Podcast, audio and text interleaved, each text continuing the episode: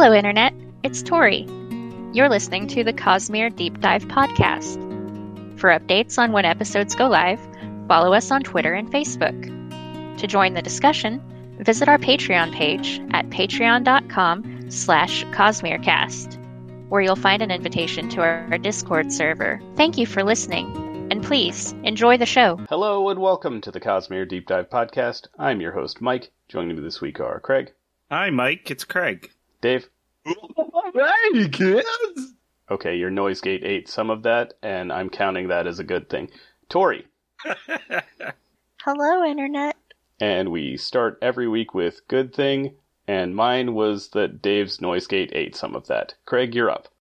okay. Well, I think this good thing will be just uh, for me because uh, it's that time of year, guys. My daughter turned two.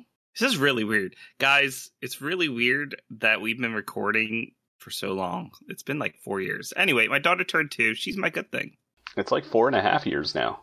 I know. Um, the the second year birthday party did go a lot better than the first year birthday party. Uh, so shout outs to that. And we survived it, and yeah, it was it was pretty good. And you know, she's growing up. She's starting to assert herself more now that she's reached the that age where everything is annoying. But yeah, uh, now you just have to survive her being too. yeah, Yeah. but it that's is- okay. It is stereotypically, like, literally the worst year. Just, Yep. just the worst. And, uh, in my personal experience, three for three, the worst year. well, so yeah, she's definitely starting to express herself more, and y- you know, it's that thing where like something weird happens, like oh, she broke her cracker, or we we cut her sandwich in half or something, and it's just like the end of the world. Or you don't let the dog drive was an example Mike gave previously that I thought was pretty good. so, uh, but you know what? She's still my good thing. So there you go. Or she wanted to drink out of the purple cup instead of the green cup, but you don't have a purple cup. guys you- you're speaking you're speaking the truth but you know parents parents know this those listeners who happen to, to be a parent you know how it'd be All right, so sounds like it's Dave's turn. So uh, my good thing this week is uh, just I appreciate the fact that supermarkets cut your meat and your fish for you and take all the bones out and like trim it. Like that's so good. I got I bought a salmon and it didn't even have any bones in it. And I'm like, I don't have a big enough cutting board. I don't have a really sharp knife. I have to like cut it with a serrated knife and it's terrible and it's not portioned out correctly and I have to take the skin off by myself. But man, like you just they they like they they hook you up. They cut your meat nice and good for you. So I appreciate that. I mean, being able to break down meat like that is actually a really awesome skill to have. And Yeah. having a sharp knife, also very important in the kitchen. Yeah, I did not have the correct tools or know-how to do a clean job, and I was really just portioning it out. And there were like a little bit of bones on the end, and that was that was it. It wasn't even it wasn't even like a hard version of the task, but I was I felt so overwhelmed doing it. Well, sounds like you need to start investing some time in some YouTube cooking shows. Binging with Babish. And sorted food. Those are my go tos. They do good stuff. Anywho, I think it's time for my good thing, which isn't actually the good thing I said it was at the beginning.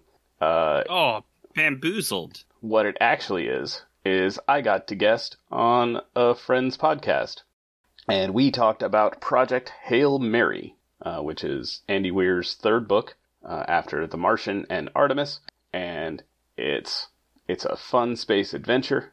And the podcast that I guested on is called Libromancy. And the person that I guested with, whose podcast it is, is Chesky Cure. And I pronounced that wrong because he throws a lot of extra inflection and like flavor on his name, and I won't do that. Uh, he puts a little French on it, Maybe like here. I I honestly don't know what what like pronunciation he's going for there, but yeah, Libromancy, Chesky Cure, Project Hail Mary, Andy Weir, and now it's time for Tori. Tori's good thing is pudding. I like pudding. Putting what where? Just pudding. I've had a really sad stomach this week, and because I have a lot of like acid reflux problems, and pudding putting Oh. anything anyway. Oh man. So earlier this week I had some pudding. Uh, it was like Dove vanilla bourbon dark chocolate. It was real good. Um, Ooh. but I'm also lactose intolerant, so the entire rest of my night was real bad. And then I got some real good vanilla ice cream from Costco the next day, and I had some of that, and I'm still lactose intolerant, so the rest of my night was real bad. Yeah, it's always a delicate balance with the food things. It's like you're younger and you can eat anything, and then you get older and suddenly your stomach's like, nope, I don't like that anymore. But your taste buds are still like, what? What are you talking about? We love that. And it wasn't until the day after the ice cream that I remembered that I'm lactose intolerant, and that's probably why my nights were so bad. And then the day after that, I had more vanilla ice cream. What reminded you? Uh, I don't know. I just don't have a great talent for introspection, so I don't think about stuff like that until after the fact. Yeah, my week has been so complicated because, like, yeah, I get the stomach acid problems, um, but only every now and then, only occasionally. But for the past couple of weeks, I've been like, yeah, I can have a second coffee in the morning. That's fine. Well, coffee is one of the worst things you can do. So it's like, okay, immediately stop the coffee. But I'm terribly addicted to caffeine. So then I started getting the caffeine headaches. And you know, the only thing that helps the caffeine headaches? Salt water. Marijuana. caffeine. Yeah. so what but you know what's really bad for acid reflux? Also caffeine. So it, it's like maybe I should take something for my head. Well, literally the only thing you can take is Tylenol cuz everything else is bad for your stomach. So it but yeah. I didn't eat for a couple of days there. Yeah, I have a stomach acid, and I, I know that my number one culprit is coffee. But what am I going to stop drinking coffee? Forget that. I need it. Right. It's, it's it's worth having the upset stomach to have the energy. It's like there's just trade offs, you know. Right. Yeah, then you can have a really high heart rate on the toilet. It's a Man. win-win. I I do uh hereditarily have great poops. So ask anyone in my family. I mean, if we've if we've moved on from good thing to only okay thing, then I should also mention that I watched Lightyear and Thor: Love and Thunder, and neither of them are going to get mentioned on good thing. Oh man, I was looking forward to the new Thor. Me You too. can still watch it.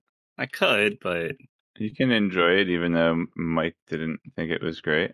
Yeah, I'm not the boss of you. Not the boss of his taste buds. And Tori those is Mar- Marvel movies and shows, they just keep coming out, and I I have trouble keeping up with all the movies and shows. Tori is well established and self-diagnosed as being incredibly basic. So yeah. Mm-hmm. Yes, incredibly basic. Uh, so yeah, let's do some chapters. Sure. What chapters do you want to do? I don't know. I didn't read anything this week. all of about- them. All of the Dawn Shard chapters that were this week. You want to read those? I I do want to read those. I intended to read those. I just I just didn't. I mean, you want me to talk about them? Yeah, Well, not Mike, until. I've had a chance to read them. God. you have Uh, to cover your ears to avoid spoilers, Mike. All right, let me try that. Oh no, I'm wearing headphones. I can't. It just made things worse. Like when Craig talks when I'm listening to the old episodes. uh, all right, chapter 14 through mm, 17, we'll say, of Dawnshard by Brandon Sanderson. Chapter 14. Soon everyone will know about cultivation's perpendicularity. So horn eaters need to strengthen up. Framed has the same meaning as framed. If you, you if you try to find a better word to complain about, you might. The rubies in the cove are just red herrings. So yeah, there's this whole conversation because Cord is speaking a foreign language and Arisen says, Oh yes, Nikli tried to frame you. And Cord is like, Frame? Like a picture? And Cord is like, Yeah, same word, different meaning. And then Cord's like, how crazy that the word framed, which means to encircle a picture and present it in a certain way, means to encircle someone's character and present it in a certain way. What? Why are they use the same word for those two obviously completely different, unrelated meanings? And You know- that's the end of chapter fourteen. For for all you know, Brandon Sanderson translated Veden into it, whatever they were saying in, in Veden into English to say framed, when really they were talking about something else, which doesn't make as much sense as the word framed. So maybe in Veden, framing a picture means like selling it on the internet. Yeah, you don't know, man. okay. Or fabricating evidence to imply that it, you know, committed murder. Case in point, all the birds are chickens. Mm. Man, can you imagine like a Poirot scene where he outs the murderer and it's actually a painting?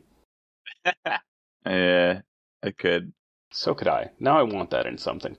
It seems more Holmesian than Poirotian, maybe. I don't know. I've only read one of each, but yeah, that'd be pretty funny. Got to read some more Agatha Christie novels. Isn't that the that they made a movie recently? Death on Probably the Nile. make murder on. Uh, What? Who? What? Death on the Nile. No, not that one. I think it's the Murder one Dave on was the- going to say. Murder on the Orient Express. Yeah, I didn't like that movie. They make a movie of that like every ten years. Okay, Murder on the Orient Express was several years ago. Death on the Nile is the sequel to Murder on the Orient Express, and they're all based on Agatha Christie Poirot novels. Like I liked it until the ending, and then I'm like, this is stupid. But Well, don't spoil the why- ending. that's it's famous for that ending. Yeah, it's one of it's the Seinfeld syndrome. It's like, oh, I've seen this so many times. It's so passe. I'm like, well, no, it was actually original and clever at the time. Oh, okay. I don't know, I kind of feel like the ending to Murder on the Orient, Orient Express still holds up quite well. Well, it might not necessarily be the ending so much as how it was presented in the movie. Mm, can't say I haven't seen the movie. I mean, I, mean- can't say I haven't seen the movie because I haven't, but I the The way it was shown in the movie was sort of silly and stupid. The movie had a real dumb action scene right before the big reveal that was completely out of nowhere, had nothing to do with the book, and that part took me out a bit. But But we're not Otherwise, I talking think about I that. liked it. I think I liked it outside of that. but we're not talking about that. We're talking about Dawnshard. talking about Dawn Shard Yeah, and when are why we the gonna word get the framed movie? means framed. When are we going to get the movie version of Dawnshard? Come on. Oh, After certainly- we get the movie versions of the other four Stormlight books that came before it. No, there better not be a movie version. I want a series. And it won't Not be early I- in the morning because dawn is hard. What? The same joke that Dave made like four weeks ago. Thank you. I, I don't think Craig was here for that joke. He was, but he didn't get it. It took him like the whole episode to get it. Oh, so he still hasn't got it. All right. I, I don't know. Purportedly, joke was he purportedly got it. Dawnshard. Dawn is hard. Dawn's yeah, hard. I got that. I got that the moment that it was read to me. Didn't take me the whole episode. Come on, guys, give me some credit. It took him half the episode because he got it before spoiler time. Anyway, yeah, I, I'm hoping Stormlight Archives is more than just a movie. Not because I just want more content, which I do, but if you try to cram any of this into a movie or and don't do the stupid multiple movies thing to cover one book.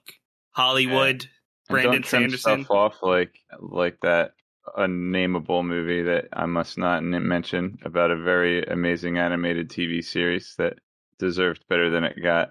I'm not talking about that one either, but yes, Hold that's on. also a good case in point. But I mean, Dave- that's what happens when you try to take a season of a television series and put it into a movie. Okay, that narrowed down which animated movie got like great animated series got a bad movie because there've been a bunch, man. You mean Transformers? Uh, I was actually thinking more. Never mind. It, we're we're doing Dawnshard. Eh, we're It looks like- doing keep we're keep. doing the Huio book. How derailed are we? Come on, let's do this.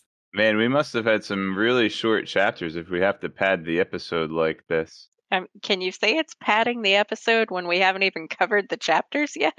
Oh, we will. When? All right. So, you have anything else to add to chapter fourteen? Oh, go. There we go. Chapter 15. Oh, yeah, there's also some like rubies in the cove and or something. I was just like, yeah, I mean, you had a fake santhid. Probably just fake rubies. Those are just But- red gems, not red herrings. All right, chapter 15. Communism herring. was just a red herring. Sorry, Uh, I knew Mike was going to quote, quote Clue. Chapter 15. It's only a contradiction if you think about it. Chasm Fiend Pet. I think that's the one that bit off the Lopen's arm. Uh, the Oath Gate had been destroyed by the elements. Sure, let's go with that. And he's by-eyeing a stair airwell to dead end. Rushu found it. That didn't take long. Why hide it? Any good cousin would be here to watch Huio get eaten by a monster. Next scene. Rysn hears a bunch of and sees a ton of gross stuff. Hey, how did Nikli escape his bonds? The very Cosmere is at stake. Cord grabs Rysn and dives into the water. Are, are it's your a long chapter. I'm gonna make Craig do the work. are your questions real or are they sarcastic? My question of why hide the Oathgate? Yes, It's I'm echoing the sentiment that was in the book. but are, do you know why, or are you asking us why? Well, yeah, because the Cosmere's at stake. All right. Uh, anyway, so I would like to point out that Dave's last bullet point is very nearly word for word the last sentence of this chapter summary on the Copper Mind.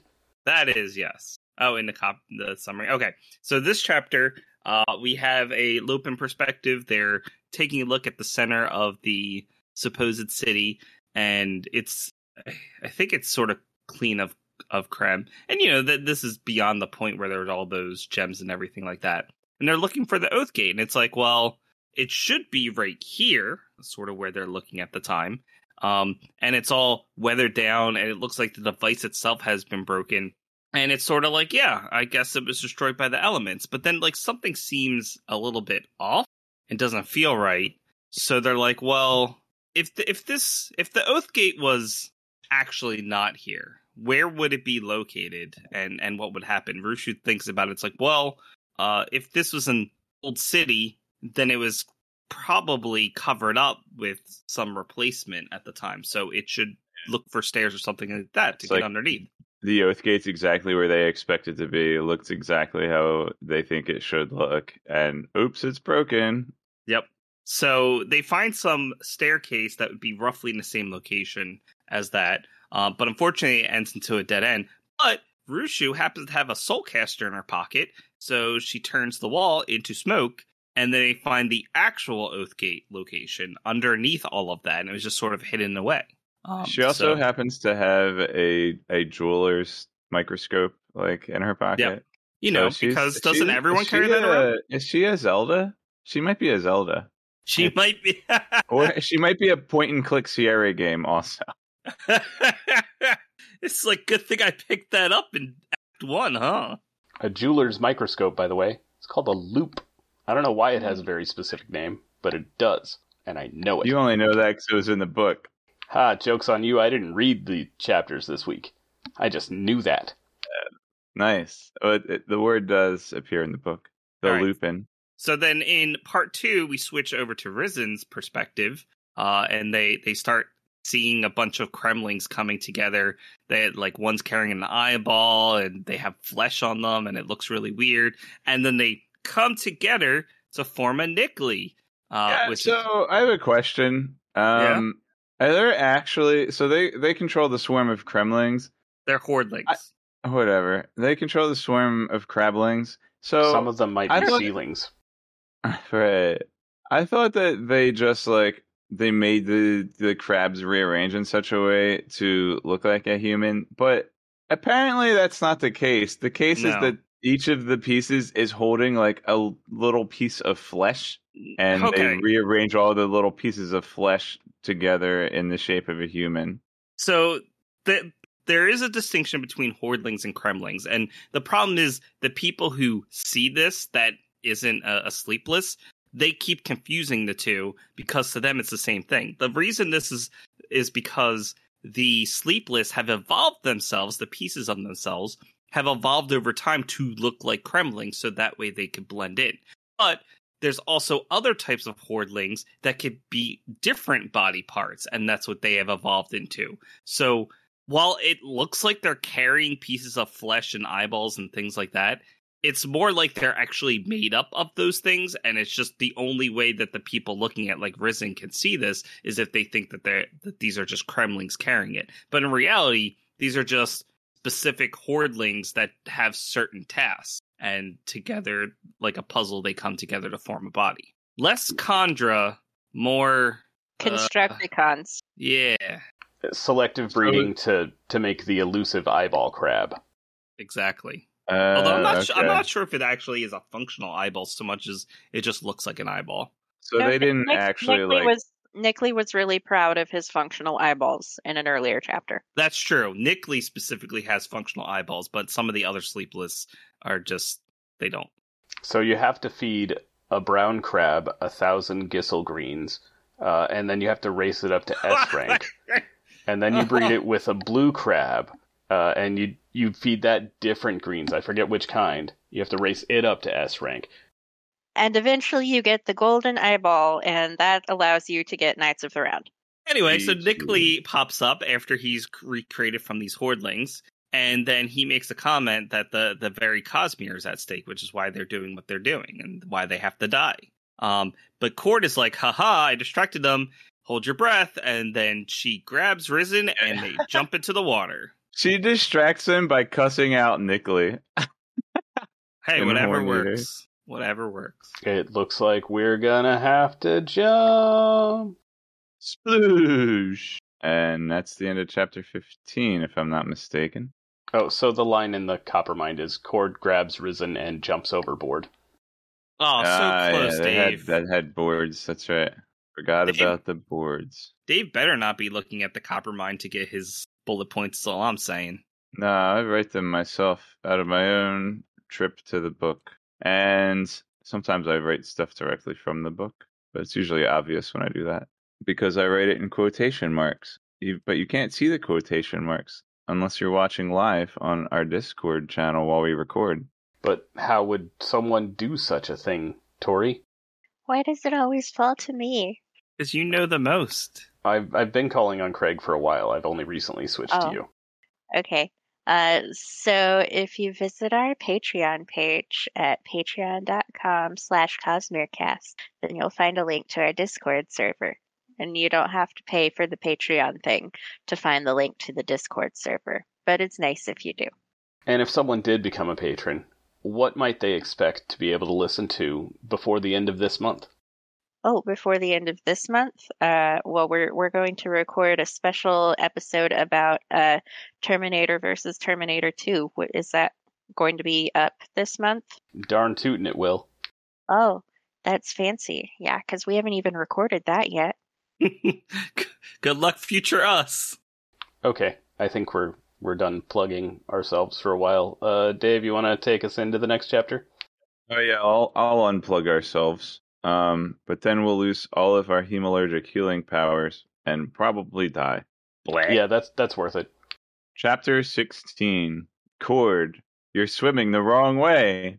Yeah, these ocean fears seem kind of thirsty. Rysn licks the wall to burn tin, and here the Aimians are following. Rysn still has her sea legs. Cord finds shard plate and some fabrials, golden runes and stuff, with mostly symmetrical pieces. Guardians of ancient sins. Chair rubies for armor. Mural explodes and then doesn't. Rysn deserves Vstim's trust. Time to prove it. So they're in some underwater, underground cavern thing. And as they're diving into the water, Rysn's fears and laments of her post accident life uh, keep are rushing upon her and causing her, tempting her to despair. And I believe one of you mentioned before about the the firsty sharks. One of you talking about the firsty sharks were possibly in the waters at Aimia. Yes. Uh, That was that was my theory on the big thing in under the water. Yeah, Yeah, so I wonder if this is where you got that theory. from from the same book that I or the same novella that I've previously read. No, no, I was I was pulling stuff out of my butt intentionally trying to mislead you, Dave.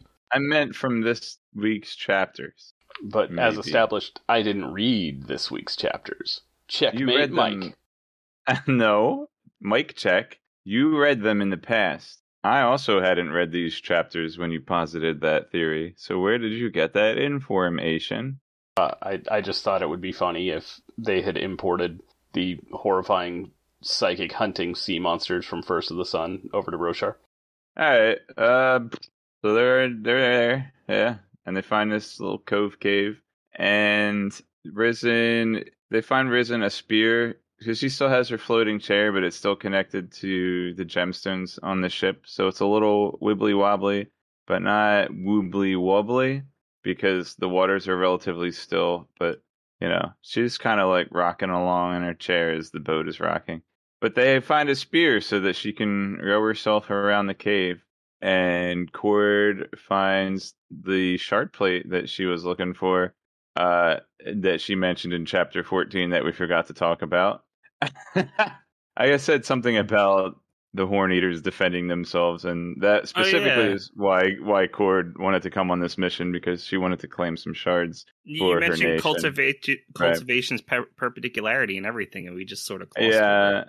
Because once the world learns of perpendiculars uh, cultivationarity, then Cord and her people will need a way to defend themselves. Uh, and there's some golden runes. There's like this something. I think this is where the real Oath Gate or something is. I don't know. This is kind of weird. I don't know what's going on here. There's some golden runes with like a broken sunshine, and it starts talking to Rysn.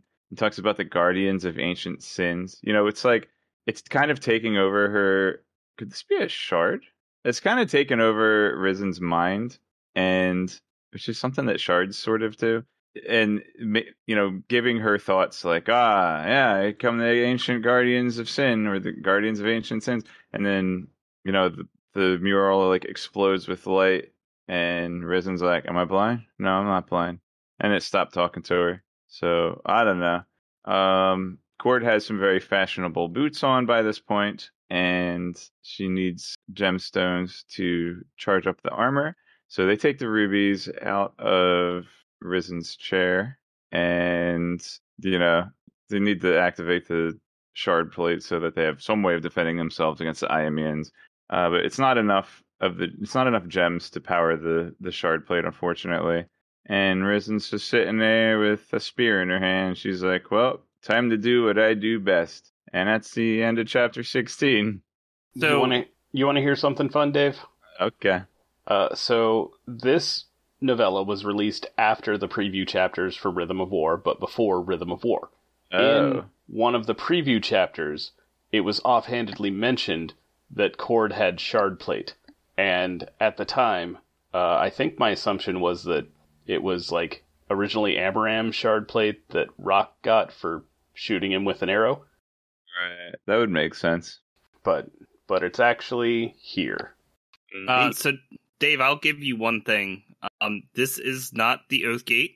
The where It almost seems is. Elantrian. Like this seems Elantrian. It's weird. No, no, no. It's almost like somebody cut off this week's chapters before the good part in order to make Dave speculate.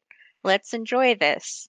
Yeah. so Yeah, the only Craig. thing I will What give happened? you is I'm not get answering any of that, but uh, I will give you that where Rushu is is the actual Oath Gate, and this is not that. Right, because they find the neat oath gate and then they cut underneath, and it's like, ah, here's the real oath gate under here. But then at least the Lopen has to bail because, well, he checks his he checks his cell phone to see if he gets has a text from Huio, and he doesn't, but he's still kind of worried, so he goes back to the shore. I think it's more of a page and the pager. You know, for, Yeah, for people who are that old. I couldn't think of the I couldn't think of the real word. Well, Huio was Uh, supposed to text when he got home safe, and he didn't yet. So Yeah, Well, remember, it's like one slow blink is okay, and three fast blinks is I'm in danger, and we got zero blinks. What does that mean? It's a it means I either fell asleep or I'm in super danger. it's true. I wonder what chapter 17 is going to tell us. Spanreed, that's what it's called.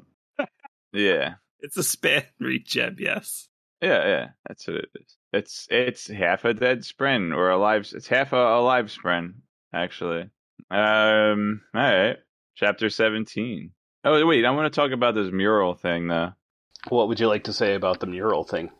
So there's some golden runes and stuff, and I was like, could this possibly be Selish? And then the but they also say that the rooms are all the runes are almost symmetrical, so that sounds very uh planet we're on, Ian. And so I'm like, ah, maybe not. I don't know. Which shard could it be? and that something was broken into four parts, and then something else was broken. Each of those was broken into four parts. Yeah. Oh, so it's preservation because preservation's number is sixtenium. That's no, it's it's a pizza. Well, sometimes if I'm not very hungry, I have them cut my pizza into six slices because I'm not hungry enough to eat eight. Checkmate, Dave. So, chapter 17. Chapter 17. A little five pager here. Huio is saved and the Lopen is humble. Yep. How can the Lopen protect those he hates? What's the big deal about secrets? There's always right. another secret. Yeah, and Rysn wants to deal with the Aimians in secrets. She's like, you know, her merchant mind is always thinking, what is it that people need? And she knows that the Aimians need people to keep their secrets. So she's like, I can offer that. What what can I do? How can I how can I connect the needs of the people with the people? Okay. Given exactly what we've seen in the book so far, here's how they have kept the secret. They had a mission, a boat was sent there where a rebel soulcaster tried to flee to Aimia because she figured that would be the solution to her soulcasting thing. And everyone was killed off, and they tried to, to sink the ship, but it didn't make it.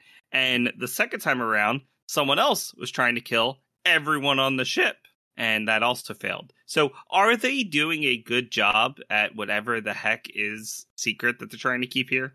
And the Cosmere is at stake for some reason. And the Cosmere's at stake. So, Wait, that actually like they really need sense. help. Maybe there I'm is saying. a shard down there. Like, okay, so there's there's an oath gate there, and so you're thinking like, oh, why is the Cosmere at stake because of this oath gate? But Rysn actually, when she finds the golden mural and the voice starts talking to her, she realizes that whatever this thing is, that that is the secret of Aimia that the natives are trying to protect. And it actually like now that I'm thinking about it, it probably is a shard because, like, oh man, when people take up these shards, like everything gets screwy wooey. So it actually kind of makes sense that they would want to prevent people from uh, bonding with the shard. All right, Dave, I have a question for you. Uh, autonomy. Did Kelsier design this island? Um, yeah, he designed all the traps to kill Hoid because Kelsier hates Hoid. Because there's always another secret. Yeah. Although, to be fair, he learned that from Lord Ruler. And he displayed it with the bands of mourning. Right. That's true. He did put a lot of trap. Oh no! What? So he Kelsier put all the traps in the cave and left the bands of mourning under the doormats. Right. So like, I guess if Kelsier designed this island, then like the glowy chippy thingy would have been, you know, in the uh, at the shore.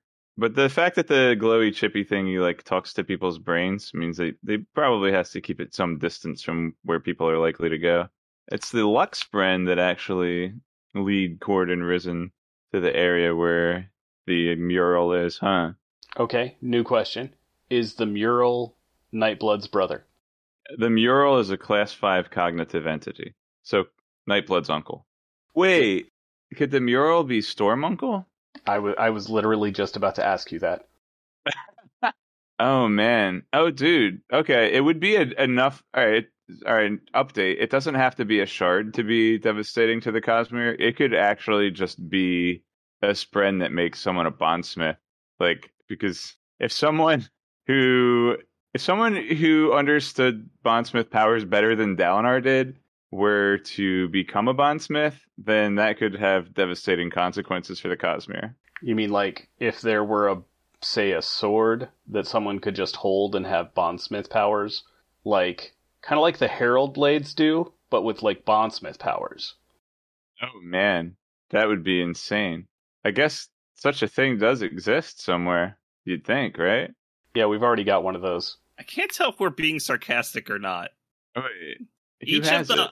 each of the honor blades is specific to similar to a knight radiant order, so there is a bondsmith. sword. Right, so there would be a bondsmith sword. Yeah, we've already got one. Tell him we've already got one. hey, hey, Dave, we already got one. Uh, wait, it's not Talon L and L and L, is it? No, Or he's maybe the- it's maybe it's he's a girl. Stoneward. What's that girl's name? Ash. Yeah, what's what's her order? She, was fell a, from the sky. She was a light weaver. Oh, she was a light weaver.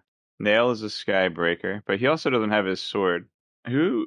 Eh, What? No, Nale. Nale Nale explicitly does- does have his sword. Nale still has the honor blade. He actually went to go get it back. Oh, he got it back. Well, he gave it. oh, okay. So, who has the honor blade sword then? Or the on the bondsmith honor blade? That's a good question, Dave. You tell us. We already have one. You said. You haven't seen it yet. Oh wait, it probably was Amaram. No, Amaram got his sword from from Helaran. Amaram had yeah, he had the Windrunner one at one point, which is the same one. Yeah, Szeth yeah, he had that beginning. one. Well, he had the one. At one point, he took uh Taln's sword, right? And Okay, just to remind you of things that you know, um, Skybreaker sword, Nale has it. Uh, Windrunner sword, a bunch of people have had it. It's it's just out and about in the world. It was just stolen from Bridge Four, I believe. Taln sword disappeared shortly after he appeared. No idea what's going on with that. Uh, and then the rest of them. Donar are- have that sword now? no, Oh, he had the Windrunner sword, then gave it to Bridge Four, then it got stolen. yeah. Uh, the rest of the honor blades should be held by the Shin. They're supposed to be anyway. Right. And that's what you know about that. And they care Okay. so much about the blades that they let Szeth, truthless of Shinovar, just take one with him when he left Shin Ovar. Well, wasn't he truthless because he said the Knights Radiant were returning? Yes, and they let him take one of the blades with him when he left. But, but, but if he he's a knight, why did Szeth think the Knights Radiant were returning, and why did the Shin not believe him? Good question, Dave. So that's actually, but you know, it's Just like oh, the you know. Radiant are returning, but I I don't have to be one because I have an honor blade. Maybe Szeth took the took it. Who said that? No, they said did, did, did they specifically give it to him? Oh, because of As far as uh, we know, they well. okay, don't but he also had an oath stone, right? So like part of Yeah. this is okay. Now he has this rock that he has to obey, and not new, not to be confused with Numuhukumakiaki'aialunamor, but he has the the orb, right? The people with the orb get to control the honor Stone. blade. Yeah, the oath stone. So who? The the real question is why did the Shin give up his oath stone? And they gave it to Rysn. So the path Riz- that they, we gave it to know, Riz- they gave it to Vstim, right? yeah, Vstim at one point traded for Szeth, but he didn't hold on to him for very long, and he traded to someone else, and that's how it got in the world. And then we saw some of the other trades eventually. So the thing I wanted to tell you is keep in mind that Szeth's prequel book, uh, not prequel, but his um the uh Novella or his focus book. his focus book is book five. That's the one. That's Kings of Way. We That's the one that where we're going to get flashbacks. Uh, it's going to be Szeth's Oh. flashback. So we'll probably cool. know more about this in book five. That's the cow book, yes. Yeah, I hear that one is quite moving. I hope there actually are cows in it. I don't think we've established that cows are on Roshar, and I'm pretty sure they aren't, except maybe in Shinovar, but I hope there's cows in it. I bet there's chickens. Cow and chicken. Does anyone want to take up that bet? All right, probably is. So Szeth, why did they give up? So they didn't so much as give an honor blade to Szeth. They tied the the use of the honor blade to the oath stone, but then they went and Yes. sold the oath stone to Vstim, and he gave them what did he give him? Like grass seeds or something? He gave him something So- dumb. No. So one of our listeners pointed out that Vstim was given Szeth for free. So z- uh, Vstim did a trade. There was a trade, but Um, Yeah. I believe he traded metal that had been soul cast from wood into metal, but they ended up having to throw it out because they couldn't accept anything in exchange for a truthless. Uh, mm, there you go. all right. So are are all of the honor blades tied to someone with an oath stone, or just that one, or just some of them, or just sometimes? As far as I know, and this is information you should have, um, the Shin keep hold of the honor blades and just this with them. have groups of people who train with them. Yeah. Hmm. So I think I will continue to say that the mural is Stormuncle because oaths are not having somebody as a bondsmith seems like it could do some damage to the Cosmere. Like if Dalinar could mess around with connection, move a perpendicularity, give give people like they can give give and take away connection to shards. And most importantly, stick chairs to walls. That is that is too much power for one man to have. I wonder if each of the the bondsmith spren will have different oaths or like have different personality. Like we already know that cultivation and honor are not. I'm sorry. We already know that Night Watcher and Stormfather are like very different personalities. Uh, given what we've Probably seen of the require different things of their bondsmiths. what we've seen of the Windrunner ideals is that, um, well, at least we've seen Teft's versus Kaladin's. It's similar, like it has a certain theme to it, but the ideals are specific per person. We got the same information from the Skybreakers, which is like each each level has its sort of theme, but then the specifics of the specifics of that. I'm good at talking on a podcast. Yeah. Uh, the specifics of it are like independent. Like they go they change from person to person. Like Soylent Cola. Okay. I think I still don't know who Storm Uncle is. I think it was one of those oh, you saw his name like randomly dropped at one point. Yes. Yeah. So all right, that's my official guess is that the mural is Storm Uncle or in some way related to Storm Uncle. All right. So in chapter 17, we learn that the Lopen has been trying to swear the I don't know, second ideal or third Third. ideal Third idea. Third idea, because the second one is just general protecting people. The third one is I will protect those, even I, even those I hate. And the Lopen is saying, you know, ah, I can't get my shard blade because I don't hate anybody. These rules are so unfair. And I think, I think he maybe might hate Moash. If there's one person in the world that the Lopen could maybe come around to to learning to dislike a little bit, it's probably Moash. Is it required that he has to hate somebody though? Do you think? I think, yeah, kind of. Like you think that's a requirement? I mean, Rua, Rua ideal? doesn't accept the words He doesn't. because I mean, the Lopen can't mean it, right? He doesn't. If he doesn't have the experience of hatred, then he, He, he can't yes, mean he the has words. to mean the words. But I'm asking if you think it's a requirement that hating something is part of the Windrunner ideals. I think that you have to experience hate to truly mean the words of the third ideal. And since since the Lopen hasn't had the experience, he can't have you know the true intention of the third ideal. You know, like we saw Kaladin, right? And Kaladin, what did he have to protect the King Elhokar or something? And he really Yeah. hated that guy. Kaladin hates lots of people. So Um, well, that's why it was so easy to get the Soul Blade, I guess. He he he will protect uh, those that deserve it, even if they hate them, and, even if he hates them. Okay, so your gold standard for someone for L- the Lopen to hate is Moash. No, that's just the most obvious example of someone that no that the But Lopen what might about hate. Zane? What I'm about sure if you Gaz? Met him.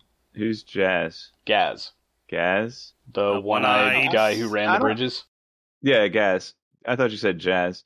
Yeah, Gaz. No, that would I be Yaz. Oh, uh, yes. I think that the Lopen probably doesn't hate Gaz. I mean, it's not like Gaz did to the Lopen what Gaz did to Kaladin. He he didn't, you know, like he he doesn't hate Nikli. I I, I can't even see him really hating Nikli at, at any point in this book, despite what's happened. Uh, who else could he hate?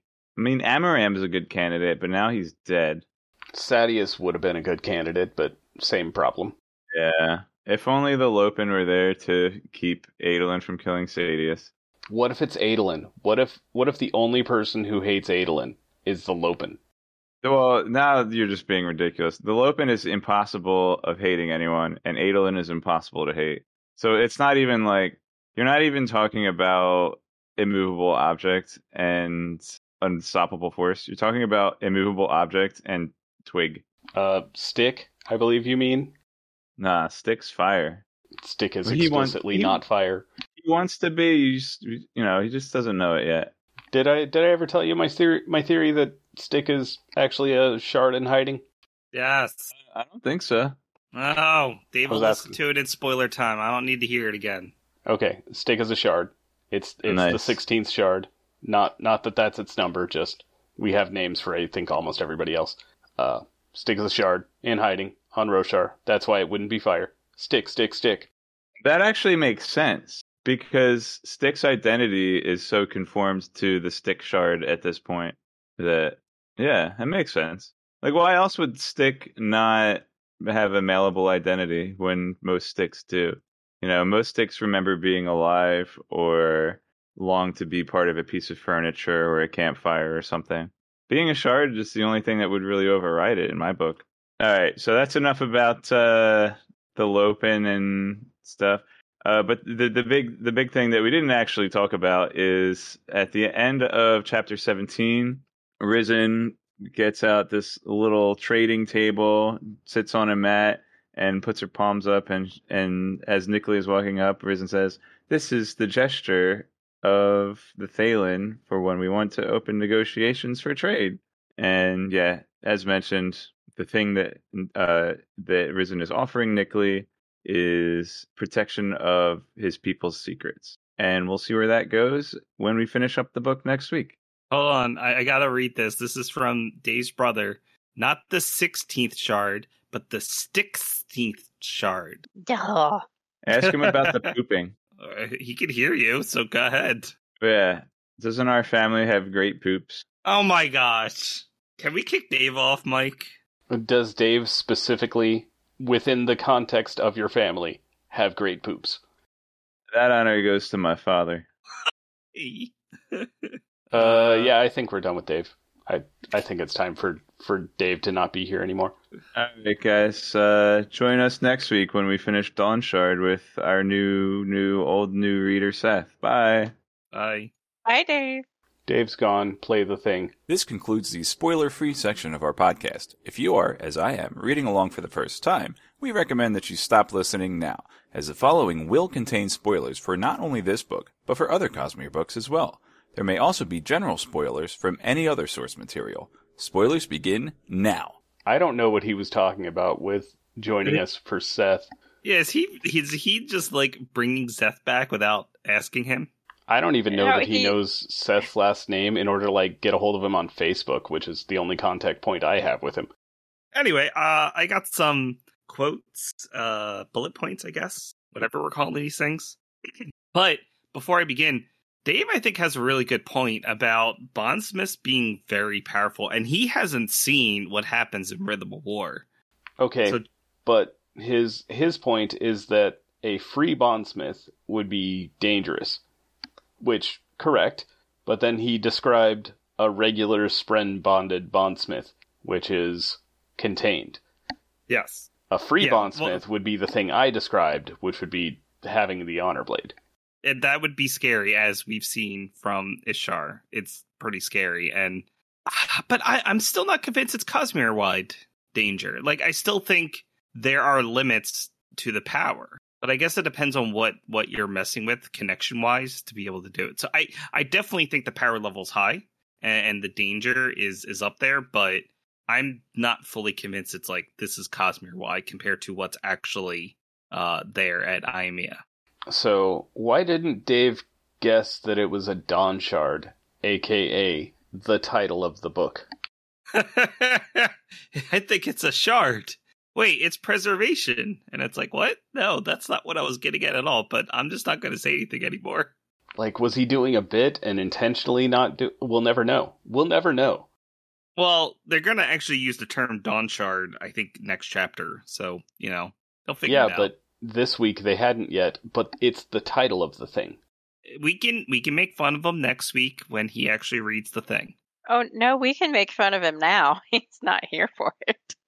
Well, I like uh to make fun of him and, and his face. So I uh, I look forward to po- pulling his leg next week. All right, chapter fourteen. Uh, this is Cord talking. She says, "My father could be both about being a radiant and having shard um, plates and stuff, but he thinks tradition is more important than our people. I will do this thing instead. I will find treasures. We must be strong, so strong." But the reason I wanted to highlight that is the fact that she says she will do the thing instead. Cord is a, a twin of his first child, I believe. So she's basically like an heir, or if she's the second child, she's I don't know whatever the second child does in a in a horn eater society. Like she's not a warrior, is what I'm getting at. Warriors are like fourth children down. Yeah. Fourth fourth down, third is cook, second we don't know, and then first is heir, I guess. Farmer. Probably, yeah, that's true. Farmer, like farming, making stuff, that's the best. So it may just be because Cord is not as traditional. Um, and and Rock is is of course very traditional. He's turning himself in, like we know that. So Rock is is very traditional. That could be just his point of view, and Cord is like, you know what? No, I don't really care about this order of things. I'm just going to make sure that our people can protect the perpendicularity. Okay. Uh, moving on, I did highlight the frame talk just in case Dave didn't talk of it. That's silly because of course Dave would talk about it. Okay, chapter 15. Um, this is Lopen. Excuse me. The city had a curious shape. Uh, this is uh, Lopen's actually looking at the city. Like a flower with radiating petals. The rest of the island was boring, one big long beach. So my picture in my mind was, I guess, sort of like a spiral type pattern, like a flower with a radiating with radiating petals. To me, that's like it's like this multi um, line spiral, sort of like a galaxy or or something like that. And it also sort of reminds me a little bit of the overall design of Roshar, because Roshar, the graph, if you look at the map of Roshar as a graph, it is a fractal pattern. Uh, I forget which pattern exactly it is, but it's it's that shape, and I feel like this is a small. It's a different fractal, but it's that same sort of thing. Uh, that's just the picture I had in my head. I don't know how accurate that is. Well, it's it's almost certainly got a cymatic pattern. So Sure, they have to. Okay. Um, Cord says something to Nikli. The Horn Eater spoke in her musical language, and the creature remarkably uh, responded in kind. But I just wanted to highlight that the the Horn Eater language sounds more musical, which of course is somewhat similar to the Parshendi and Singer languages. It's close. Like as as we've seen from like Venli's perspective, it's almost like they can have their emotions in the in the words in a in a certain rhythm. And I feel like in this case, horn eaters are a little more closer than others. At least that's what it sounds like. Well, horn eaters and what is the Lopen? Herdazian. Herdazians. Uh, they have some some Singer blood. interbreeding with the Parsh. Yeah. Yeah.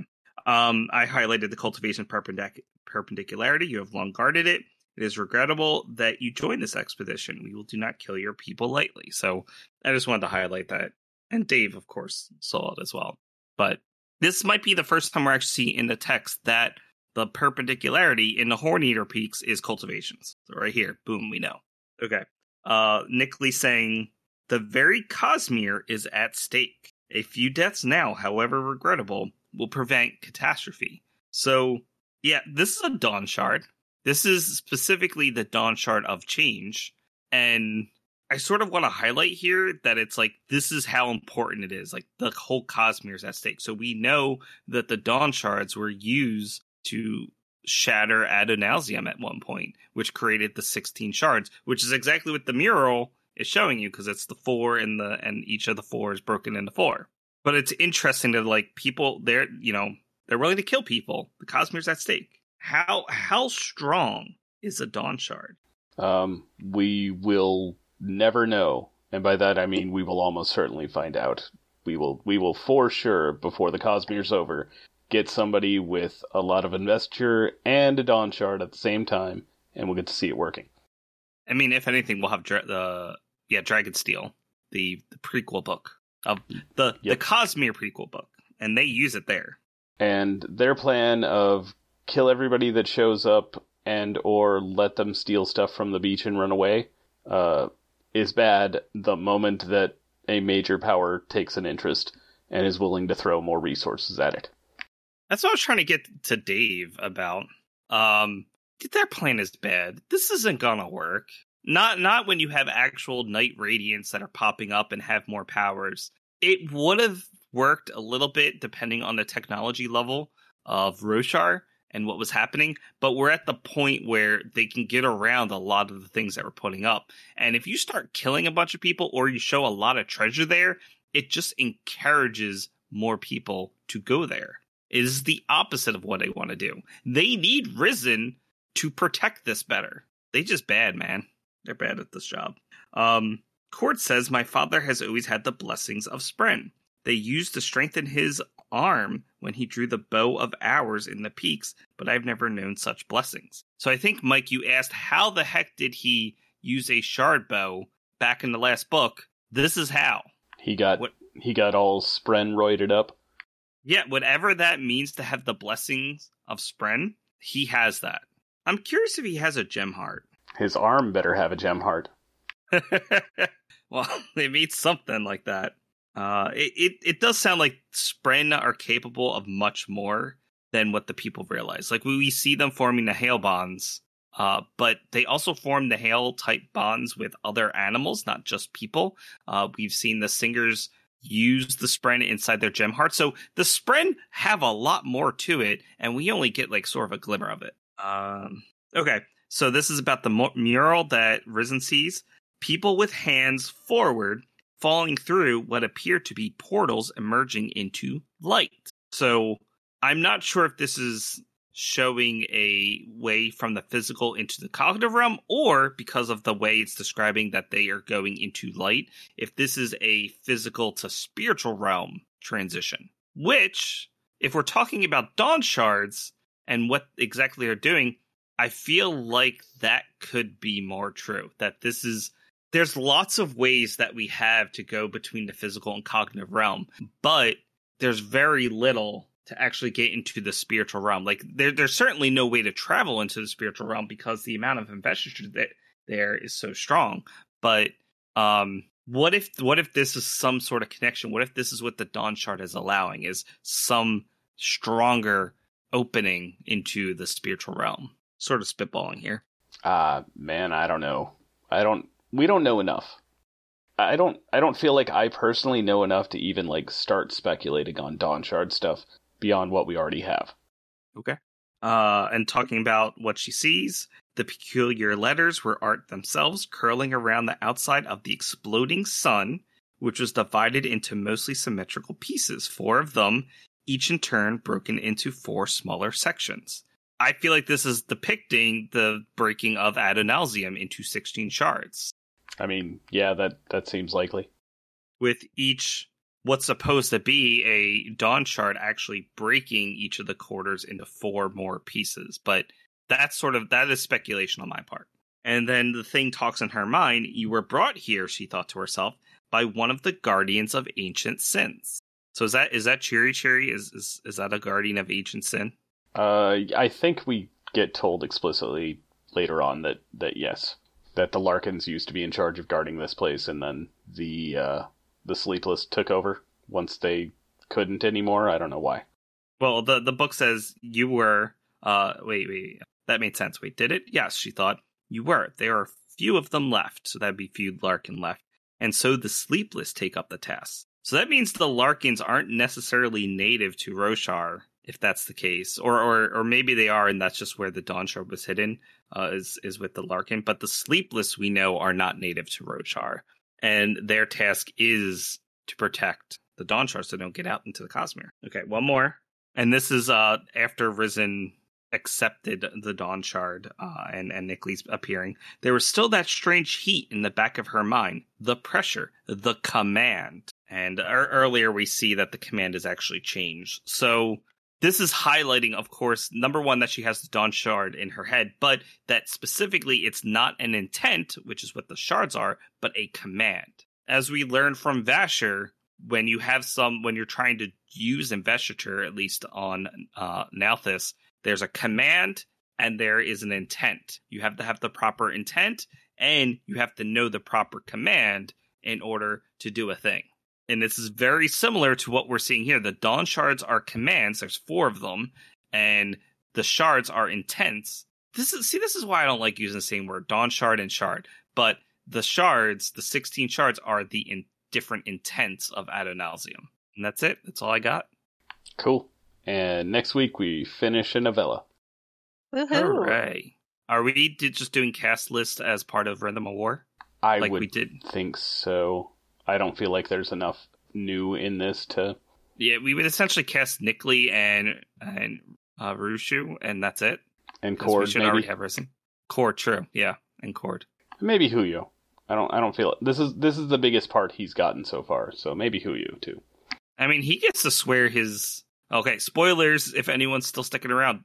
Dan, um, Huio's gonna swear his ideal like in the middle of a battle, which is gonna be cool. So he, he's gonna do a thing. And then Lopen doesn't get to swear his until after Yeah, because It's because so that's how the Lopen though. works. It's It so is good. so good. I did want to talk a little bit about that, but I think I'll wait till next week. But hearing Lopen's uh, third ideal, it will show you more of what the third ideal actually means. The problem is the wording we've only seen so far is I will protect those I hate. But the important part is I will protect, not the those I hate. It's just the I will protect people or something based on some caveat that makes it really hard to do so. It's I will protect even in a worst case personal scenario. Yes, right.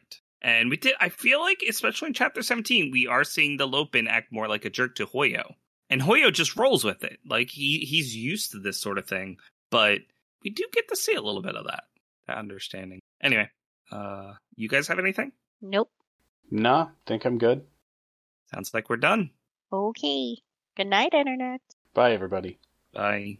This has been the Cosmere Deep Dive Podcast. Follow us on Twitter at, at CosmereCast or like us on Facebook. Our theme music is Traveling Made Up Continents by Gillicuddy, used with permission. Hear more from him at the Free Music Archive. Thanks for listening.